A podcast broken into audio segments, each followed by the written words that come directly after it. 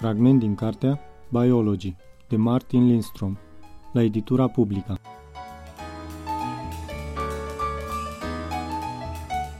Cu toții atribuim o valoare mai mare lucrurilor pe care le percepem rațional sau nu, ca fiind într-un fel sau altul speciale.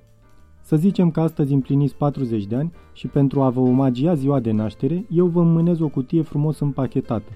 După ce desfaceți cutia, descoperiți o mică rocă cenușie – ștearsă, obișnuită, urâtă, genul de rocă peste care ați putea da la marginea drumului. Mulțumesc mult, gândiți.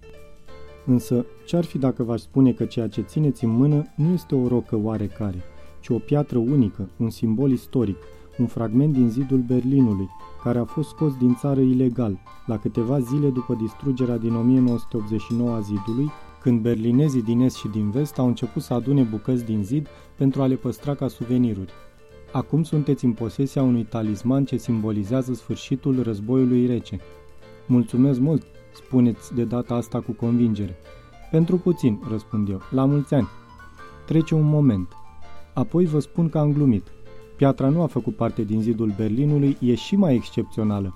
Ce aveți în mână e o bucată de rocă selenară din cele aproximativ 170 de grame de detritus de pe lună pe care Neil Armstrong și colegii săi astronauți le-au adus pe Pământ în urma misiunii Apollo 11 din 1969.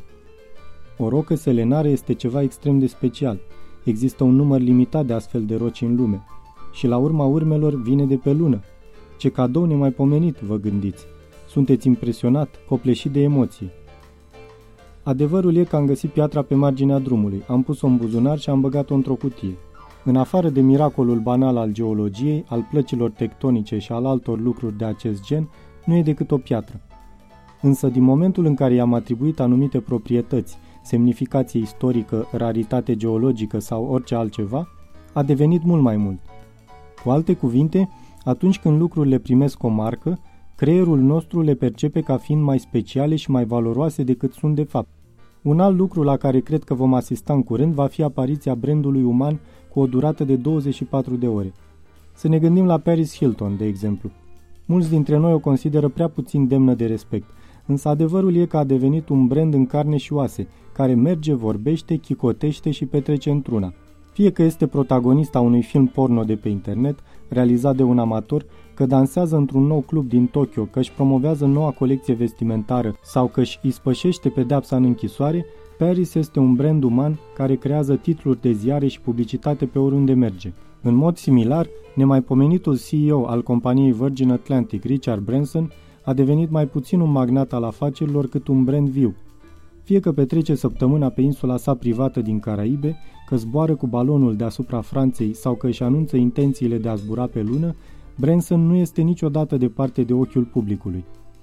Iar în viitor, în opinia mea, companiile vor adopta brandurile personale din ce în ce mai mult, creând personaje reale cu scopul de a obține o vizibilitate mai mare, vânzând astfel mai multe produse. Însă acesta nu este decât începutul. Sper că studiul meu a contribuit la demistificarea multora dintre lucrurile care au loc în subconștientul nostru. Iar acest fapt are implicații cu mult mai mari decât a-l ajuta pur și simplu pe un tip aflat într-un birou să găsească noi modalități de a convinge consumatorii că apa de la robinet a fost de fapt îmbuteliată de copiii Fontrap în timpul unei plimbări cu bicicleta prin munții Alpi. Neuromarketingul este abia la început de drum și cred că în anii care vor veni își va extinde aria de cercetare. Chiar dacă e posibil să nu ajungă niciodată să ne poată spune cu exactitate în ce loc din creierul nostru se află butonul de cumpărare și mulțumesc lui Dumnezeu pentru asta, ar putea spune o mulțime de oameni, cu siguranță va contribui la predicția anumitor direcții și tendințe care vor schimba chipul și soarta comerțului la nivel global. A fost un fragment din cartea Biology de Martin Lindstrom la editura Publica. Lectura George Harry Popescu